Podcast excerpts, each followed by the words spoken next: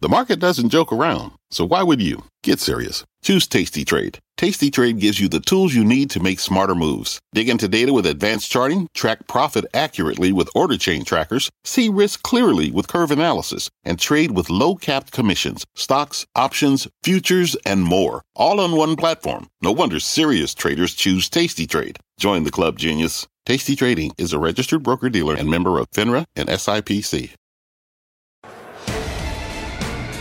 Live from the NASDAQ market site overlooking New York City Times Square, this is Fast Money. I'm Carl Quintanilla in for Melissa Lee. Tonight's trader lineup Guy Adami, Tim Seymour, Karen Finerman, and Dan Nathan. Tonight on Fast, a sleeper stock ready to rise and shine. Cathie Wood's making a bet on this name, but should you? We'll tell you what it is and how to play it. A Bitcoin breakdown, the crypto on pace for four straight weekly losses. A sign of more trouble, or is it time to buy in? And the new kid on the block, Berkshire backed Brazilian bank, comes to market at a tough time for fintech, but one of our traders is bullish. We'll find out why. But we will start with the countdown of the most important inflation report of the year, tomorrow CPI, and what it could signal to the Fed. Last month's read was a three decade high. Economists expect an even higher number this time around. Could this spook the markets having their best week since February? Guy, what do you think? Well, look, before we even get into it, you can't just start that way. So if we make it to January, it's 15 years. That means we've done 3,300 shows over that time. And this is probably what, the third time you've hosted? I mean, you are Carl Quintanilla. I mean, this is like Yep. you're on the Parthenon of CNBC. So I, I, for me, I know I can speak for the others. I'm just like flabbergasted. what was your all right. question? Oh, can the It was about market be spooked? Absolutely. And if this thing has a seven handle, and that's not out of the realm of possibility, I think the market absolutely gets spooked. The only thing I think the market has going for it, Carl, is the fact that the Fed's now in front of this, not behind it. Obviously, they've taken the word transitory out of the lexicon. So I think in terms of that, they're prepared. I don't know what to expect, and quite frankly, and Karen can speak to this, even if I knew the number, I wouldn't know what to do in the market. Yeah, Karen, that is true. I mean, is there a different playbook for what if, what if it's hot and what if it's cold? I'm not sure what to do, as Guy said. I, you know, it's if it's really hot, I think that we know that the Fed is going to increase the pace of the taper. That's baked in. But if it's not so hot, are they already committed? Do they increase the, the, the taper anyway? I think they do, right? They've made a big, they've made their position known. They've primed the market for it. I think they should. But I think a really hot number is more likely, and I think that spooks the market. I just think those high flyer stocks, those multiples, can't continue if rates are higher. So that's sort of how I'm positioned. I I think that even though inflation might be transitory is not the word I want to use, might go down a little bit, it's still very, very high. So I'm positioned for lower lower PE stocks. That's where I want to be. Yeah. You know, Tim, there had been some talk that CPI would reflect uh, oil coming down, maybe some shipping rates coming down.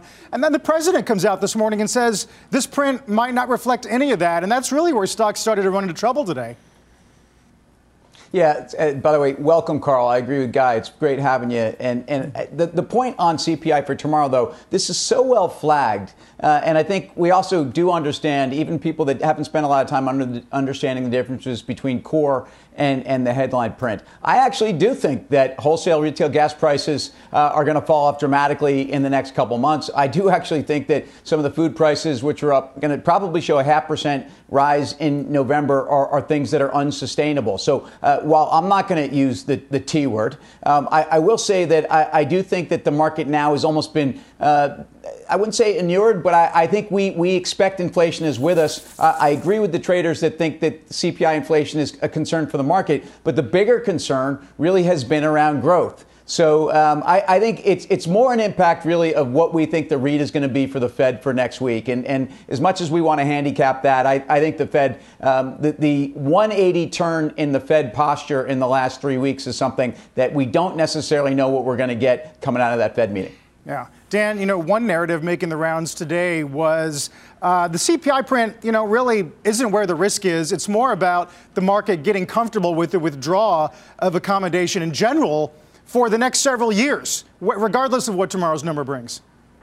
Yeah, and really, you know, that's something I guess if you've traded over the last 13 years, it was something that was always on the tip of your tongue. In the years following the global financial crisis, there was a lot of volatility. This time around, I think we all know what did Chair, Fed Chair Powell do in December of 2018 when the stock market started to get rallied at the pace of the rate increases? He went dovish, right? And the stock market soared. So I wouldn't expect that playbook to be the same exact one right now. I think that's one of the reasons why we haven't had a whole heck of a lot of volatility because I think we do know that if the stock market goes down too fast, too quickly because of the taper or expectations for rate hikes, the Fed will change their tune a little bit. And I'll just say this if you're thinking about how to trade this, okay, into the CPI number. I'm with Tim. I, I think like all this stuff's going to revert. I think that, you know, in three to six months, we're going to be talking about, we will say, oh, that was transitory. It just mattered whether you meant three months, six months, or nine months. It doesn't really matter. I don't believe that this this pandemic changed the way our economy is going to work for good um, going forward. The last thing I'll say about the stock market look at what happened today. Why did Microsoft, why did Apple, why did Alphabet, why did they trade so well relative to all these high growth names? The NASDAQ 100 was down 1.7%. Most of those names I just mentioned were down, I don't know, less than a half a percent or so. So you're seeing the continued crowding into those names that should be, I guess, somewhat um, you know, uh, should should be insulated from you know runaway inflation, I guess. So um, to me, I find that dangerous though because I think the crowding in those names and the absolute devastation in so many other parts of the market is not a great setup. Interesting. So, uh, Guy, does that mean that essentially the Fed put, as we've known it for years, is dead, is just too costly for the Fed to continue, and we're going to continue to crowd into large mega cap safety names that will sort of cloak the underlying pain in a lot of the uh, stock market?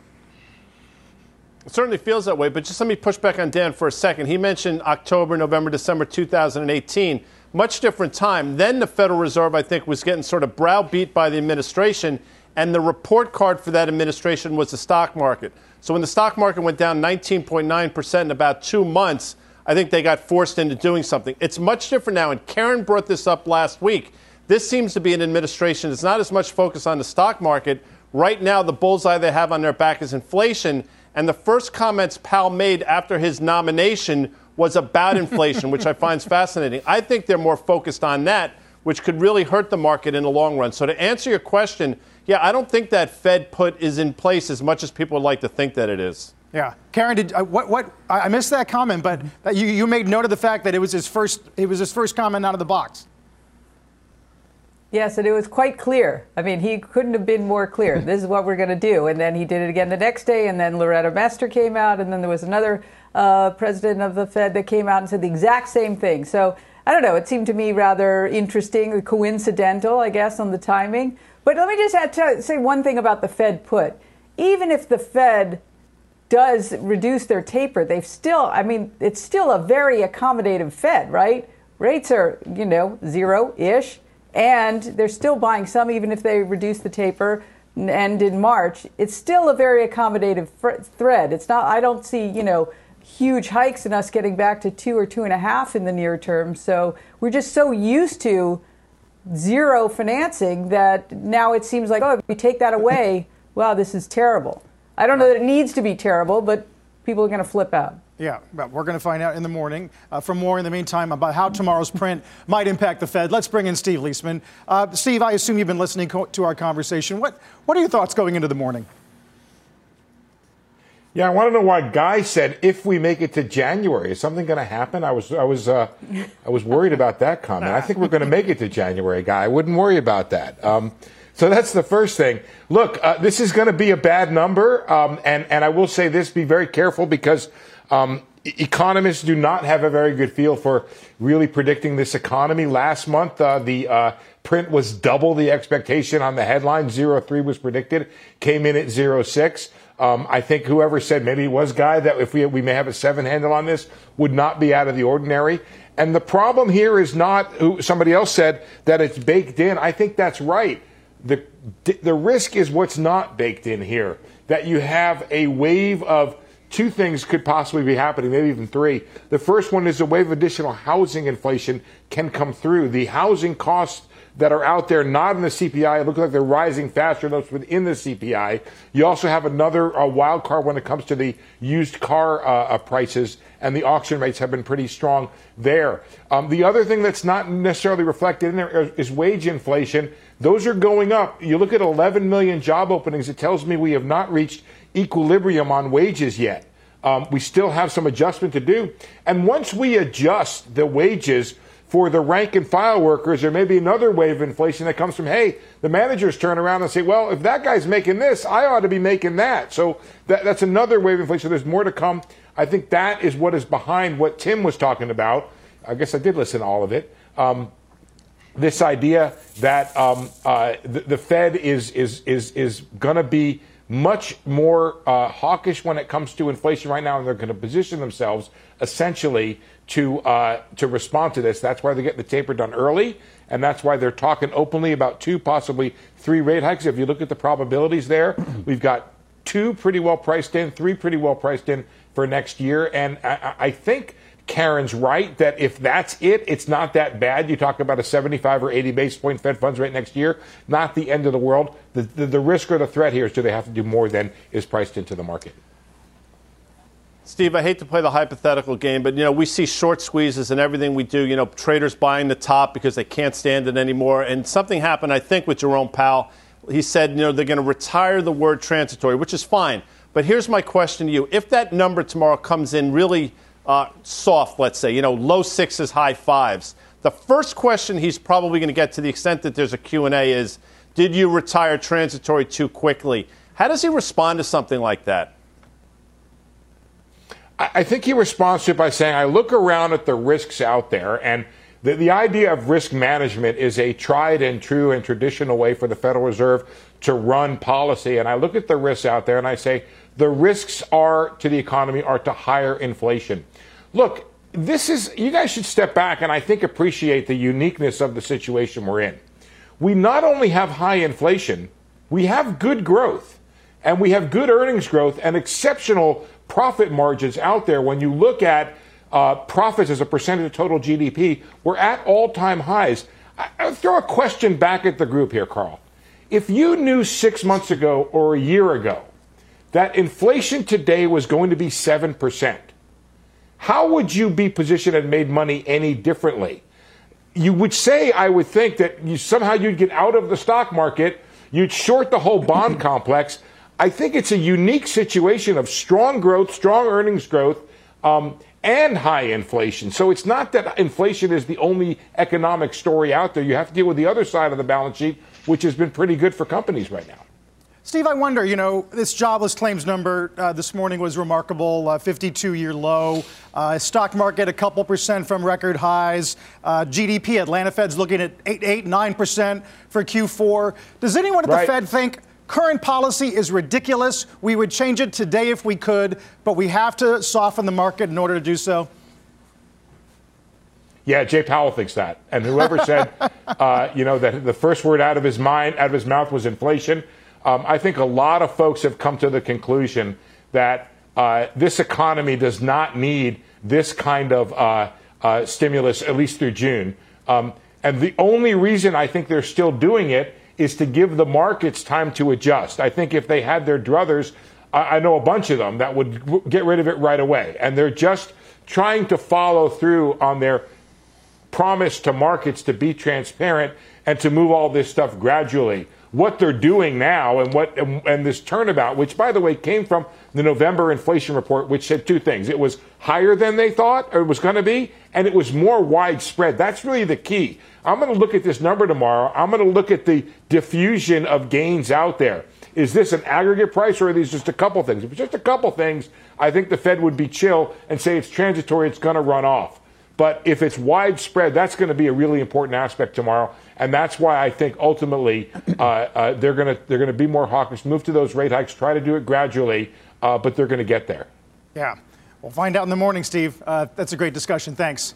Uh, Steve Liesman. What does a faster taper and higher rates mean for corporate bondholders? Let's find out. Trade school's in session. Let's bring in BondClick CEO Chris White. Chris, let's talk about what kind of impact this might have on the corporate bond market.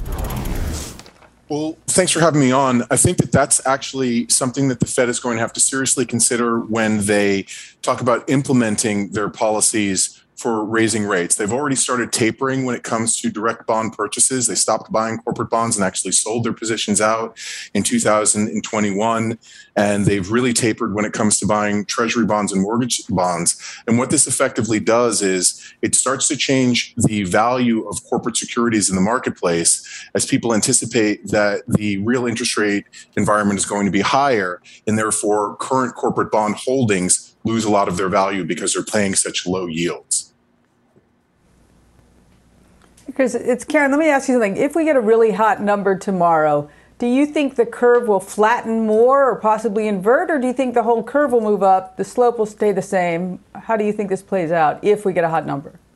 I, I, look, I think that anytime we talk about moves that are happening in the marketplace and we're in like close to mid December, I think everybody needs to relax in terms of what it means for the, the broader future of the marketplace. Things get very, very choppy in December because traders are on vacation. People are trying to book profits in this calendar year so they can get paid. So I wouldn't overreact to any moves that happen on the yield curve um, coming in the next few days. What I would look for is in the beginning of Q1, what's the trading activity? Are you seeing a lot of movement out of longer dated maturities into shorter dated maturities, which would really steepen the yield curve? Because that would be an affirmation that people think that rates are going to be raised possibly pretty aggressively and they want to make sure that they've got powder dry so that they're going to be able to buy those bonds that have juicier yields in the future Hey, Chris, it's Tim. Thanks for joining us. I'm going to change gears a little bit because you're also a credit guy. Uh, two weeks ago, we, we had high yield spreads at, at you know nine to 12 month highs uh, or wides, I should say. And while I don't think we're anywhere near a credit problem right now, ultimately we also talked about scenarios from two years ago. Guy brought up the, the Fed policy and whatnot. Two years ago, we were talking about that large kind of tranche of triple B minus that was you know on the edge. At what point? Uh, do you see credit becoming an issue? And, and did you see any of that weakness, at least in some of the uh, lower grade stuff a couple weeks ago? Well, we've we've had a year where where junk bonds have had tremendous have had a tremendous year in 2021 um, with yep. tons of issuance, and also they've just improved in value. So if you see a little pullback, that's that's only natural here. We've seen double B spreads that uh, at levels that we've never seen before.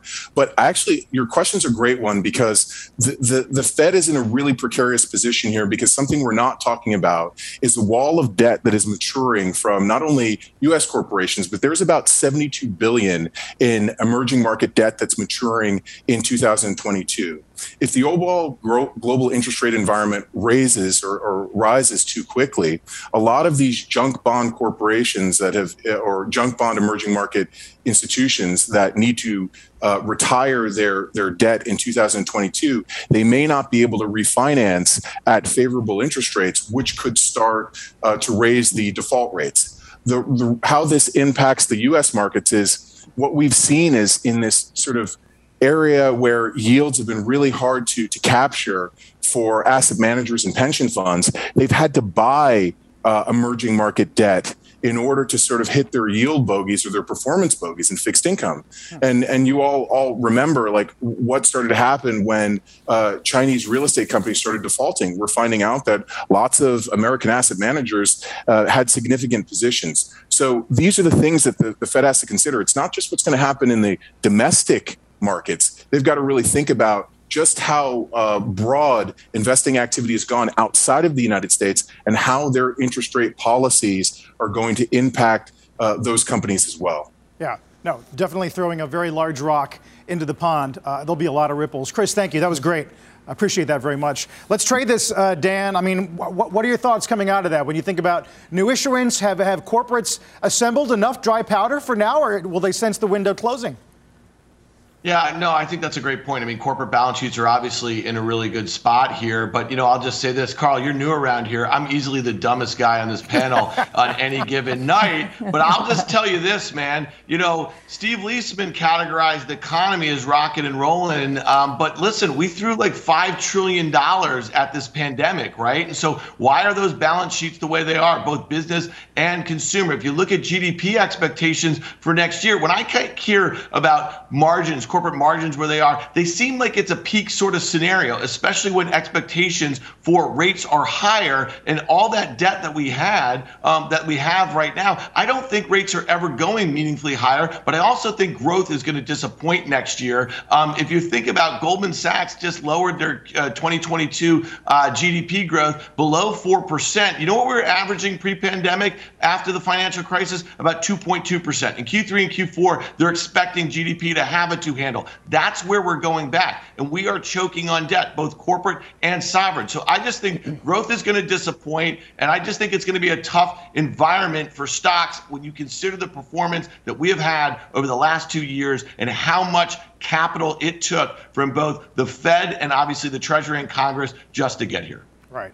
That's going to be a longer, uh, harder question to answer, uh, Dan, for sure. Coming up tonight, uh, we're all over the after hours action in some earnings. Uh, Oracle, Broadcom, Lulu, all on the move after reporting. We'll get details coming up. First, the digital bank startup backed by Berkshire going public today. We'll dive into how Nubank fared in its first day of trading. There's a lot more fast money after this.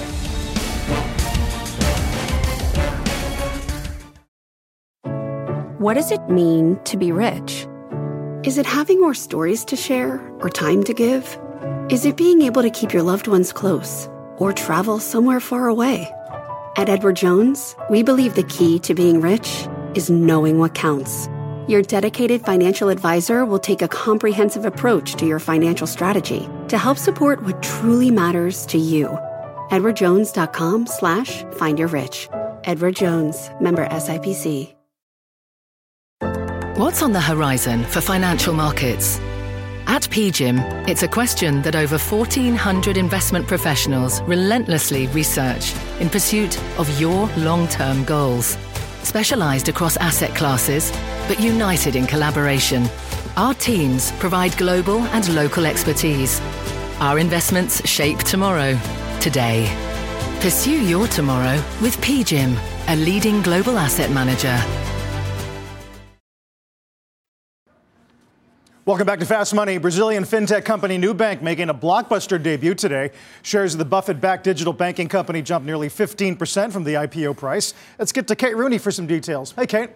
Hey, Carl. Nubank seen that double digit pop on its IPO day. Shares of the Brazilian fintech closing above $10 in its first day of trading after pricing at 9 bucks. That was at the high end of its expected range. It's trading on the New York Stock Exchange under the ticker NU, NU. And Nubank made its name as the most valuable private Latin American tech company in what's known as a challenger bank. It's now valued at more than Brazil's largest incumbent bank. And this was a big milestone for the growing cohort of startups in Latin America. The company is led by CEO David Velez, and he and Nubank really have been the gold standard of how to build a high growth tech company there and attract high profile investors. Nubank's pre IPO backers include Warren Buffett's Berkshire Hathaway, you've got Sequoia, Tiger Global, and Peter Thiel's Founders Fund. And there have been a flood of investors and capital to the region. So far this year, Latin American startups have brought in just under $15 billion in VC funding. That's a threefold increase just from a year ago, according to CB Insights. But in public markets, some of Nubank's public comparisons have struggled lately. Take a look at dLocal. That was a hot fintech IPO this year. Mercado Libre, Stone, Another big one, all in the red this year. Stone is down almost 80%. And a tough few months for some of the flagship U.S. fintechs as well. Square and PayPal are also both negative for the year after big years in 2020. Investors have been rotating away from growth lately, as you guys know, but those stocks also negative on the year. Carl, back to you. All right, fascinating debut, Kate. Thank you, Kate Rooney. Uh, Tim, what do you think? Let's trade it. Is, it, is this a, a Brazil play or a fintech? Is fintech universal anywhere at any country? Well, it's the right question to ask. It's also the right question to ask and the right IPO to talk about it on a day when the Brazilian central bank raised rates 150 bips and is well ahead of the Fed and has raised rates 700 basis points in the last seven or eight months because of endemic inflation and a concern and look a banking system that historically has has been on the brink. And so while Nubank has a bigger market cap than Banco Itaú or Bradesco or the you know the the, the juggernauts down there, it, this is a bank that really has already moved ahead of so many banks, not only in Latin America but around the world. And again, David Velez understands the dynamic. And by the way, this is this is a financial institution. This isn't just a tech story, and this just isn't fintech. And I mean, these are these are this is giving folks their first access to credit cards, their first access to bank accounts. Uh, in the EM world, this is a story of leapfrogging both technology and, and immediately arriving into a place where I think this platform will be very sticky for a lot of other uh, fundamental banking endeavors, but also, yes, very disruptive tech uh, and digital access and et cetera. I, I, think this is absolutely a global play, and this is a financial play because, again, in EM, so many people are underbanked, and, and these guys moved a lot faster than the incumbents. It's, a, it's an exciting day. Interesting. Yeah, certainly an outlier uh, given today's price action. Look at that screen right there. Uh, the only one in the green. Uh, we're start- just getting started here on Fast Money. Here's what's coming up next. The earnings keep rolling in. We're all over the after hours action in some big names. The details are next. Plus, a crushing day for crypto as the big coins head south. So, what's next for the space? You're watching Fast Money live from the NASDAQ market site in Times Square. We're back right after this. People today can spend half their lives over 50. So it's good to be financially ready for what's important to you as you get older, like a family vacation. Or starting your dream business. Welcome to Connie's Coffee. How may I help you? AARP's trusted financial tools can help you plan for whatever your future holds. That's why the younger you are, the more you need AARP. Start planning today at aarp.org/moneytools. This podcast is supported by FedEx. Dear small and medium businesses, no one wants happy customers more than you do. That's why FedEx offers you picture proof of delivery, packageless and paperless returns, as well as weekend home delivery to 98% of the U.S. on Saturday and 50% on Sunday. See the FedEx service guide for delivery information. FedEx Ground service is also faster to more locations than UPS Ground. See what FedEx can do for your business. Absolutely, positively FedEx.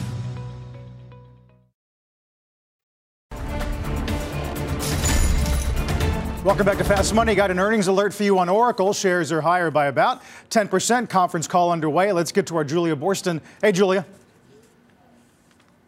Well, Carl, Oracle shares shooting higher and better than expected top and bottom line results. The company's biggest division, cloud services, grew 6% and the company authorized a $10 billion increase in share repurchases. Now, what's sending the stock even higher? You see that leg up during the earnings call. CEO Safra Catz saying that revenue growth will accelerate. She guided to 6 to 8% fiscal third quarter revenue growth in common currency. And she said that full year revenue will finish solidly in the mid single digits. Now, Catz saying that cloud bookings growing faster than the cloud revenue growth rate. And as a result, they expect cloud revenue will accelerate further and exit the fiscal year in the mid 20% range, potentially higher. She did note that cloud is a more profitable, profitable business than their on-premise business and that their margins will be better than pre-pandemic levels.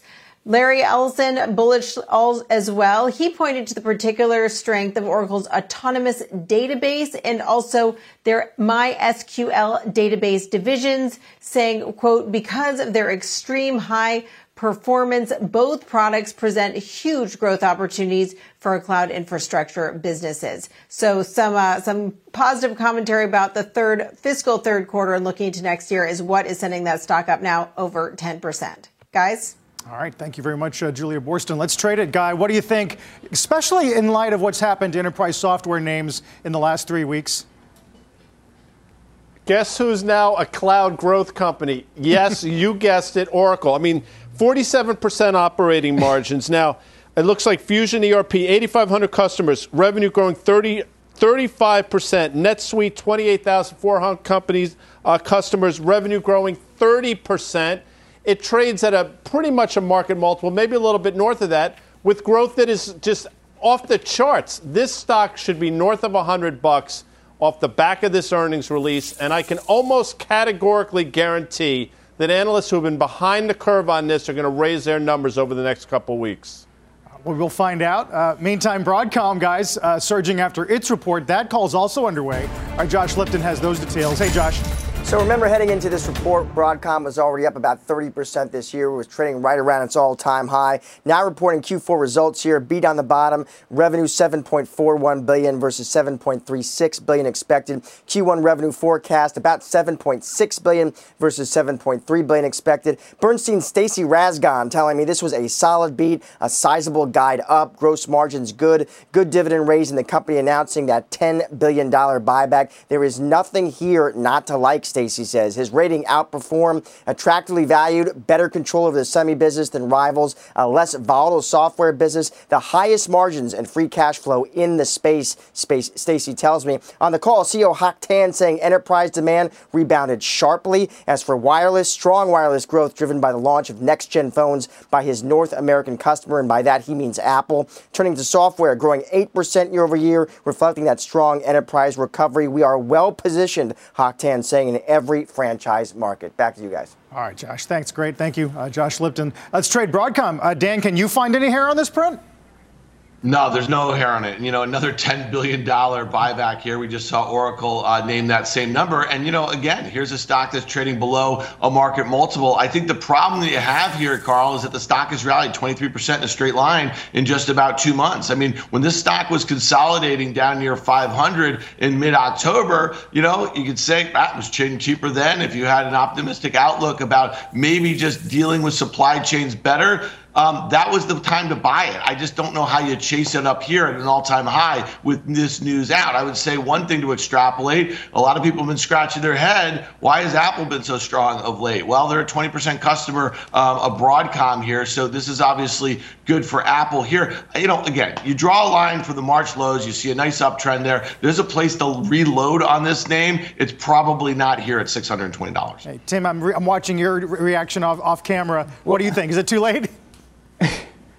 Dan, I wasn't shaking my head at you.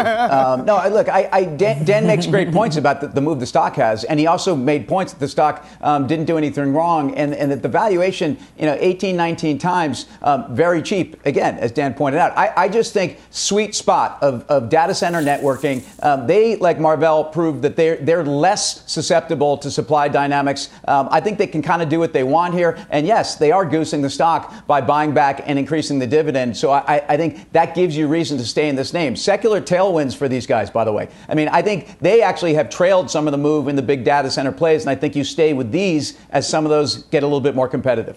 All right. Last but not least tonight, Lululemon uh, shares are losing their earlier gains and have gone negative. Courtney Reagan's all over that one. Hey, Court.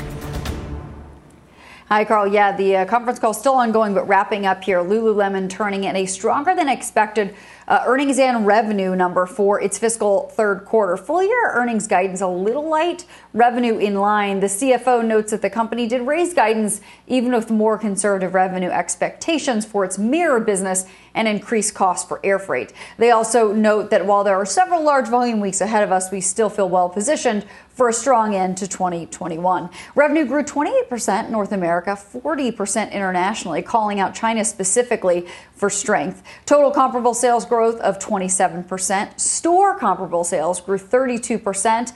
And when you're looking at the portion of online versus in store, online sales ended up making up 40% of total sales for the quarter. Lululemon's gross margin did improve 110 basis points to 57.2%. And the CFO noted that markdowns declined when compared to 2019. Shares are down here just about 2% after hours, still up about 20% year to date, but fairly rich valuation on this one. Carl, back over to you. Uh, yeah, thanks, Court. A lot of cross currents in this one, Karen. You got the dispute with Peloton over Mirror. Of course, a lot of back backdrop of are we going to need new clothes to go to work or not? What do you think? Let's trade it. So, I mean, there's a lot to like in the report. The gross margin, as point, Courtney pointed out, that was good. So, less promotional or a better mix or some of both.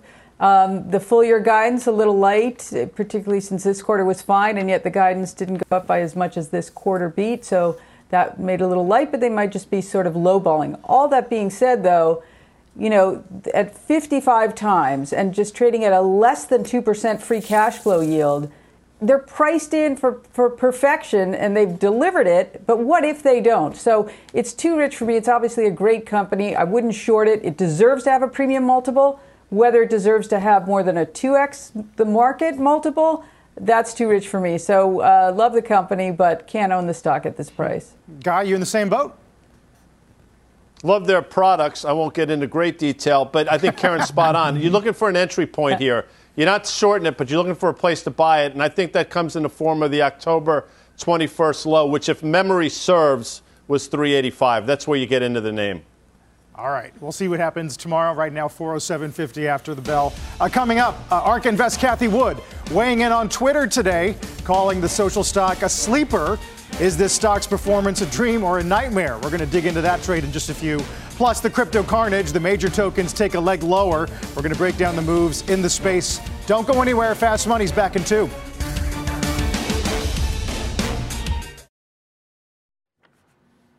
Welcome back to Fast Money. Bitcoin lost some steam today. The cryptocurrency dropping more than 5%. Ether down nearly 5.5. The two biggest crypto assets now on pace to end the week lower, despite making a slight recovery from that wreck over the weekend. Bitcoin is now more than 30% off the all time highs hit in early November. Tim, on Saturday morning, that number was closer to 40. How much do you think is being flushed out here in a good way? Well, if, if you look at the the drawdowns in Bitcoin over the last couple of years, uh, 30 to 35 to 40 percent is almost garden variety, certainly going back over time. If you look at the chart and you could draw an uptrend um, going back a couple of years, you could say, you know, down to 41,000, um, not bad. And, and I, I, think look, the, the, the, conversation around Bitcoin is really now more of a conversation of about it being uh, called the, the proxy play for the blockchain, uh, you know, and the dynamic around blockchain that nobody is questioning. And certainly some of the financial institutions that we'd be talking to, talking about, I'm sure they'll tell you that they expect to be doing uh, a lot of their settlements and ops are all going to be blockchain related. Settlement will be blockchain. So, you know, Bitcoin as the proxy, not a surprise to the extent that we're also having a Fed heavy discussion and concerns about inflation and, and less liquidity. Um, I think this has to affect the price of Bitcoin and again, the people that trade it. So, um, not totally alarmed. And I bet, you know, most people holding Bitcoin not terribly alarmed. Dan, we, uh, the technicians, of course, have long said uh, the charts have not been stellar uh, going into this last quarter of the year, and we've seen a lot of year-end 100K targets go to waste.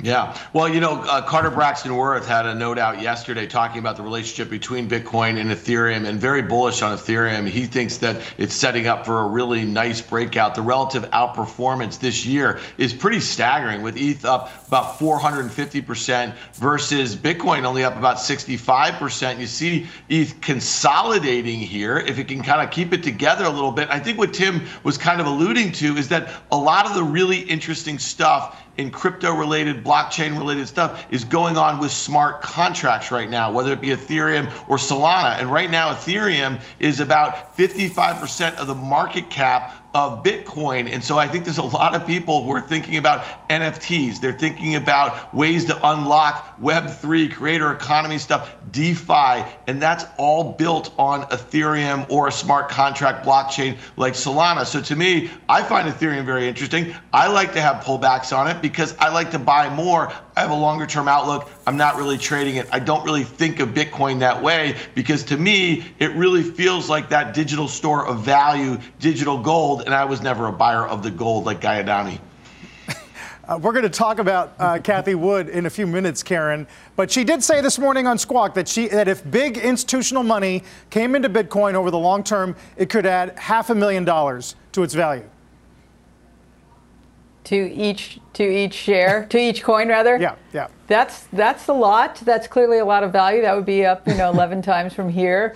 I, am not sure where that comes from. I mean, I, am a believer in that in digital currency. I'm a believer in Bitcoin. I'm a believer in the idea that you know fiat currencies, if we just keep printing money, that could end up being problematic, and the institutional adoption uh, and needing to have crypto exposure, as I do.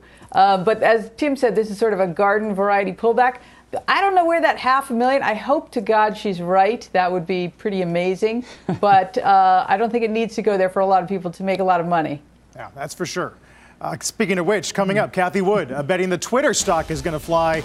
Are the traders buying that pitch? We're going to find out next. And CVS hit a new high today as it says sales will accelerate in the new year.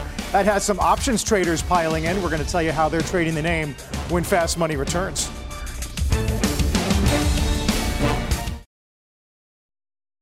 There is a sleeper in, in Twitter that we think most uh, people don't understand. What we're seeing is that that this platform, which used to be dominated by tweens, teens, and celebrities in uh, 2012, when we first evolved our research ecosystem, has now evolved to knowledge workers. And uh, we found it, we find it essential at ARK to engage with the communities we are researching and actually to become a part of those communities. This is a very powerful social network.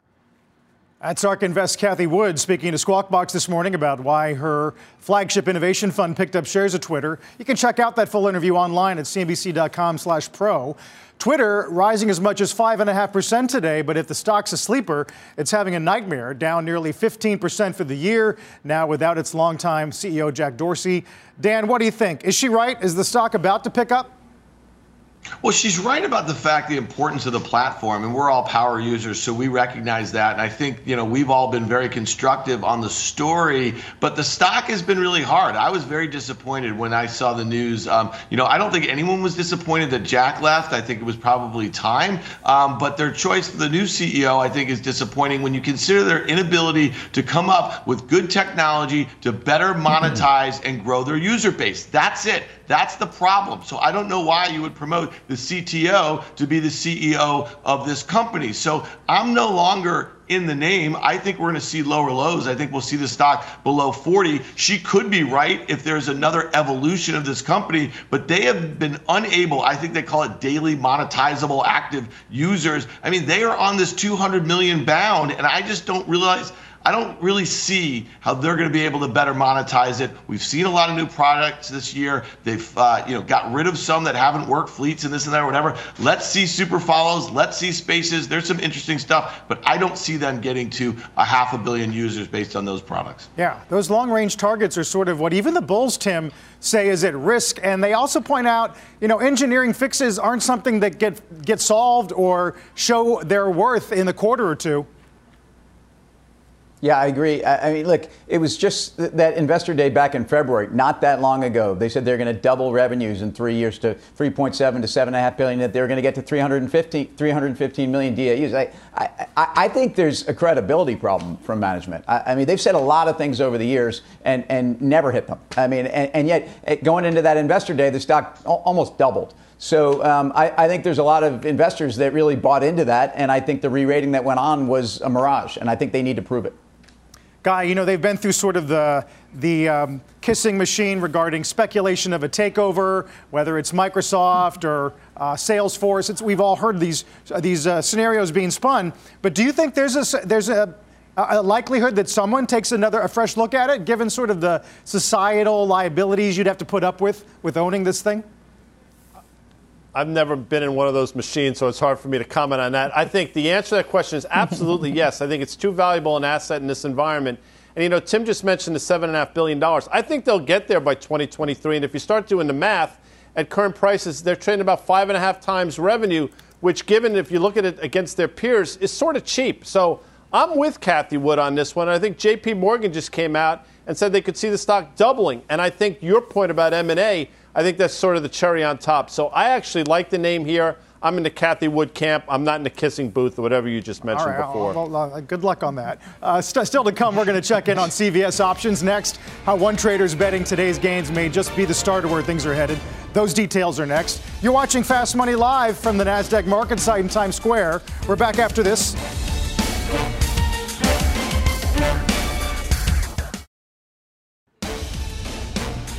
Welcome back. Here's a sneak peek at the Cramer Cam.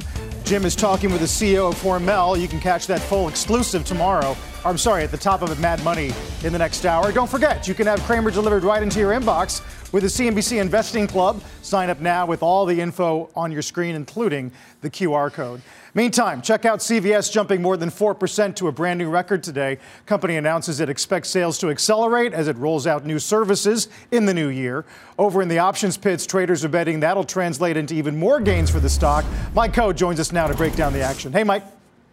Hi there, Carl. Yeah, so CVS traded more than five and a half times its average daily call volume Traders obviously making a lot of bullish bets coming out of the news that the company was offering there. The most active options were the weekly 100 strike calls. We saw over 11,000 of those trading for about 11 cents. That's a very cheap option. Obviously, about 0.1% of the current stock price. But what people are doing there is making cheap bets. The big move we saw today might continue tomorrow. And if it did, those would be a 10 bet bagger. But I will tell you, there's probably a low likelihood that we're going to see moves that big, but we can see what they're betting on.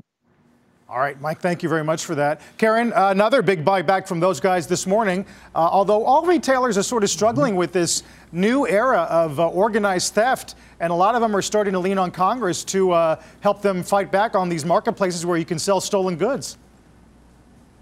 Yeah, that that's been a problem for. Uh, we've seen it now from Target. We've seen it. I forget there was another one uh, last week. I don't know how we're going to solve, but you know that will obviously weigh on margins if some amount of your inventory you get zero for. So, I mean, however, they seem to have a great handle on their business, and Karen Lynch seemed very excited about, you know, she is closing 900 stores, so they are going to be able to be more efficient, and she thinks without really losing um, any revenue, so that would obviously be a good thing. Also, they're focusing more on uh, primary care, and you know she came from Aetna, so she knows obviously that side of the business well. All that having been said, at 12 and a half times earnings, actually a little bit cheaper than that. I want to own low PE stocks, and I think this one's got momentum. And with the buyback, the dividend, they'll raise it a little. It's 2% now. I like the story. So, also, last thing 97 and change, there's a gravitational pull towards 100. All right, yeah, people people like round numbers. Uh, for more options action, be sure to tune into the full show tomorrow at 5:30 p.m. Eastern Time. Up next, your final trades. Let's go around the horn. Tim? Thanks, Carl. CarMax. Karen? CVS. Thanks for being here, Carl. All right, Dan? Yeah, Visa, growth at a reasonable price. And Guy? McDonald's Q. Thank you, guys. Thanks for watching Fast Money. Uh, Mad Money with Jim Cramer starts right now.